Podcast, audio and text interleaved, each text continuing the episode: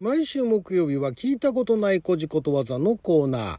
今回は鍋にまつわる聞いたことないこじことわざを紹介していきたいと思います。あなたの12分をちょっと拝借。こんにちは。ラジオ神の神ふみかつです。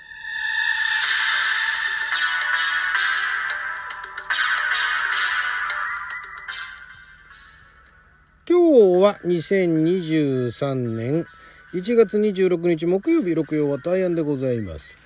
えー今回も今はナッキー出版社総託社さんから発行されておりまして新編古事ことわざ辞典の中から聞いたことない古事ことわざを紹介していきたいと思いますけどもお鍋ですね。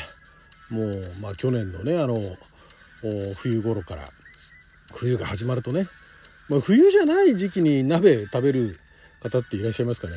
冬じゃない時期に食べる鍋っていうのもあると思うんですけれどもあのなんだっけ火鍋でしたっけ？あの中華とかのね。えーまあでもまあこの時期ね、えー鍋があ鍋をねつつく方も増えてると思いますけれども鍋から始まる、えー聞いたことない古事ことわざいくつかありましたので紹介していきたいと思います。まずこちら。鍋が釜を黒いという。これねこれ私ねちょっとあのうっすらね聞いたことがあるんですけどただあんまりメジャーではないんですよね。えー鍋が自分の黒さを棚に上げて、えー釜の黒さを笑うと、えー自分が不十分であるにもかかわらず相手をからかうことの例えと。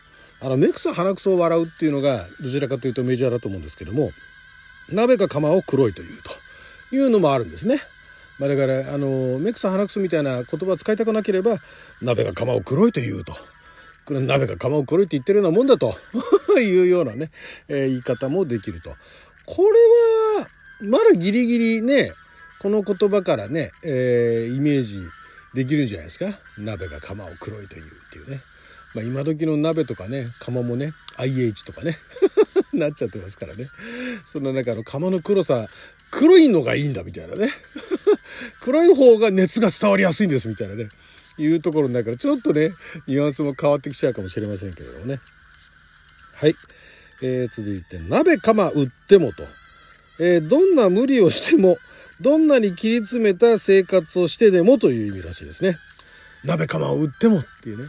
鍋釜はだからまあ特にその江戸時代だとかね室町時代だとかねそこら辺はもう生活必需品なわけですよね。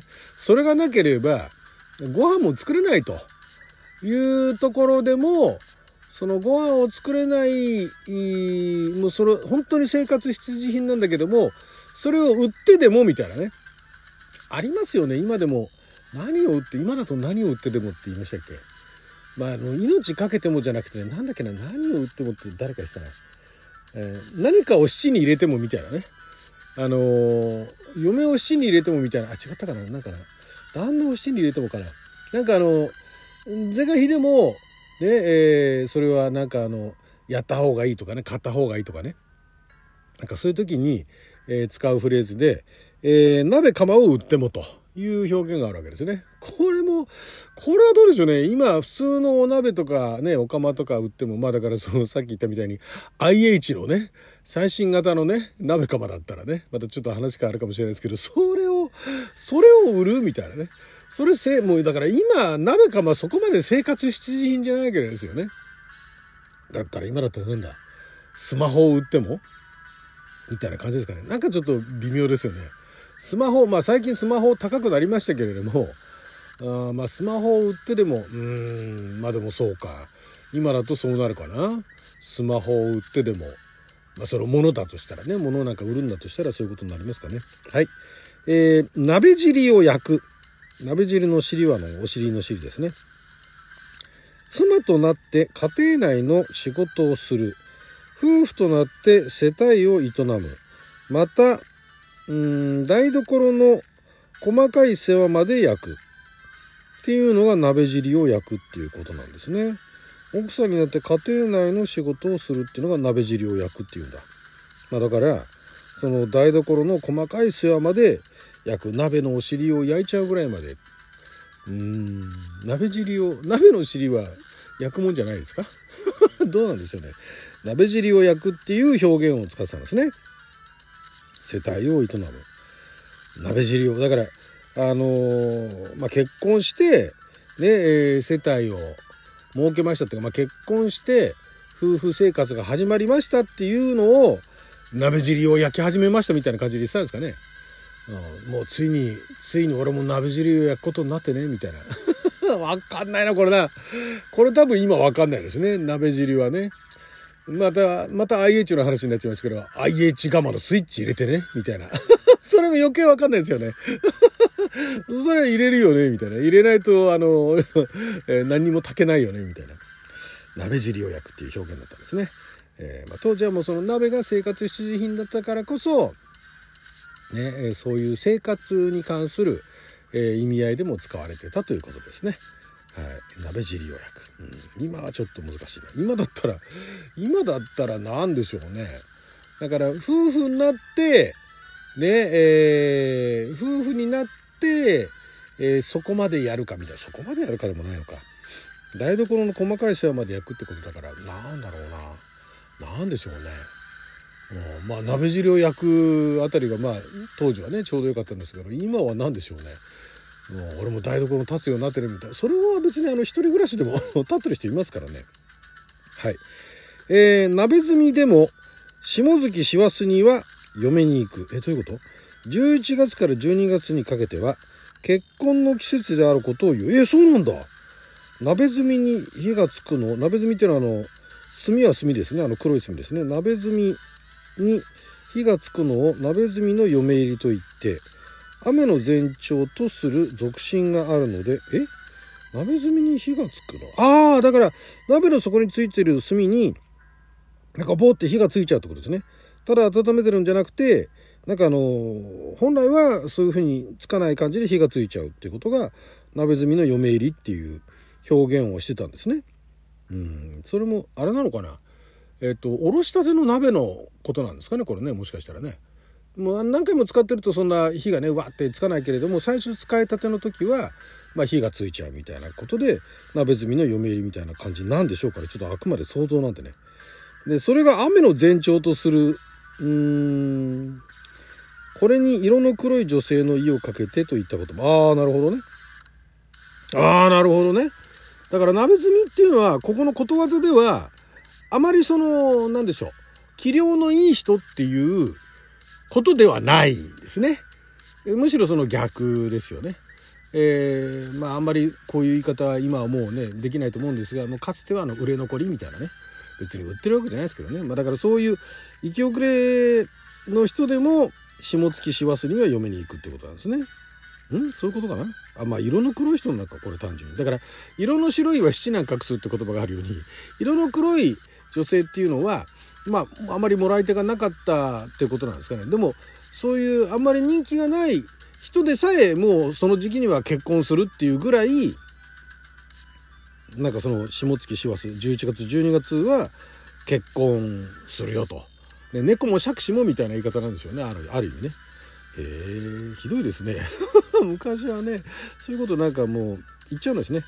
鍋鉄火えー、鍋にあの鉄の火ですね。鍋鉄火。飲食に費用をかけすぎて財産を失うこと。ああなるほどね。またその人と。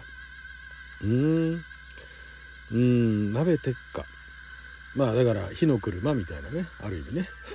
だからそういうあのー、えー、飲食に飲食にお金かけすぎて、えー、ケツに火がついたみたいなね。まあちょちょっと違うかなまあでもなんかそれに近いようなニュアンスなんでしょうね。はい。えー、鍋に耳あり、チロリに口あり。えー、壁に耳ありとおかしく、あ、壁に耳あり、障子に目ありをおかしく言いなしたもの。へえ。チロリっていうのは酒の、えー、缶に用いる円筒、ん缶に用いるなんかそういう金属容器らしいですね。円筒形の金属容器。缶を入れるなんかあのあるんですかね。お湯かなんか入れて熱くするような容器。鍋に耳ありチロリに口ありと。うん鍋に耳ありはだからグツグツグツグツ煮えてきたぞっていう。で鍋に耳ありチロリに口ありと。だから壁に耳あり障子に耳ありとは意味は違うんだけれどもまあなんかお腹空いてきてで、まあ、あの、鍋かなんか始める時かなんか鍋に、鍋に耳あり、チロリに口ありだね、みたいな そんな感じで言ったんですかね。あなかなか今回これは用例は書いてないんでね、どういう風に使ったのかまではわかんないですけど。鍋のイカけが釣り鐘を受け合ったよう。イカけっていうのはあの鋳物のいいですね。で、かけるという。何かを引っ掛けるのかけるですね。鍋のイカけが釣り鐘を受け合ったよう。えー、鍋釜の、おこれは何だ？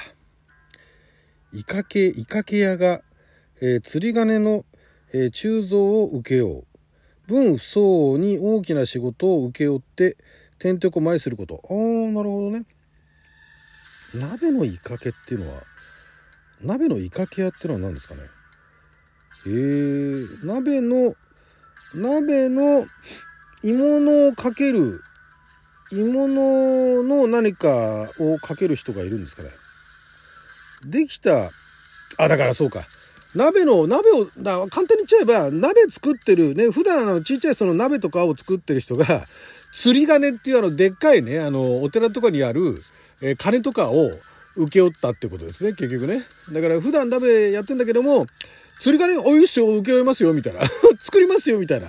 だから鍋のいかけが釣り鐘を請け負ったようだということですね。